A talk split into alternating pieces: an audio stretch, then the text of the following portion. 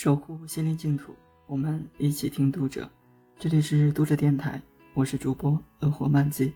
每晚九点，欢迎收听。此刻我在美丽的北京向您问好。今天我们为大家分享李佳彤的一篇文章：最贪婪的人。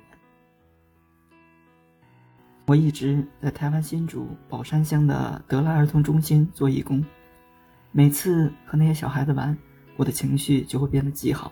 他们喜欢我，我也喜欢他们。有一年，快到圣诞节了，我去德拉儿童中心，那些孩子在画一张圣诞贺卡，他们说这是专门为我画的。有一个二年级的男孩子，专门负责写字，写了一些字以后，就叫周围的小朋友来签名。我拿到这张圣诞贺卡，却忽然觉得很奇怪，因为贺卡上写着：“李老师，你是世界上最贪婪的人。”他们为什么这么写呢？那个小男孩一面给我卡片。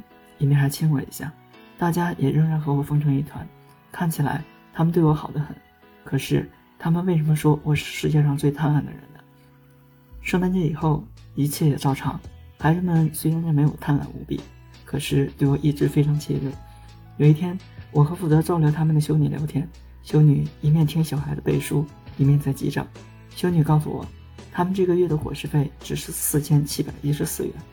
这个儿童中心五十多个人。怎么会只花掉这些钱？修女告诉我，她完全靠别人帮衬。附近的肉贩会轮流送肉来，如此已有四十年了。蔬菜、水果、鸡蛋也都有人送，米、奶粉，她更是从来没有买过。当天，我在厨房里看到一个年轻人送来三只又大又肥的烤鸡，他和修女聊了一阵子就离开了。我问修女这些烤鸡多少钱，修女忽然显得有些不好意思，她说。他们常在这家烤鸡店订烤鸡，老板从来不肯收他们的钱，所以他们就忘了问价钱。事实上，也不只是有人送钱和东西。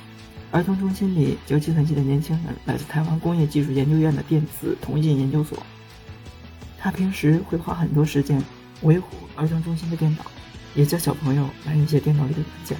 孩子们如果需要补习，便会有很多大学生来这里做义工。有一天，我发现好几个年轻人在搬书。这些做力气活的男孩子全都是咨询工程学习的博士生，我终于弄懂那是怎么一回事了。那位说我贪婪的小朋友最近开始看报，报上常常说台湾是贪婪之岛，而他并不懂贪婪的意思。对他来说，台湾是一个爱心之岛，因为他所接触的人都充满爱心，修女和老师都充满爱心，来看望他们的人也是个个好人，所以他误以为贪婪就是有爱心。他们说我贪婪。其实是指我有爱心。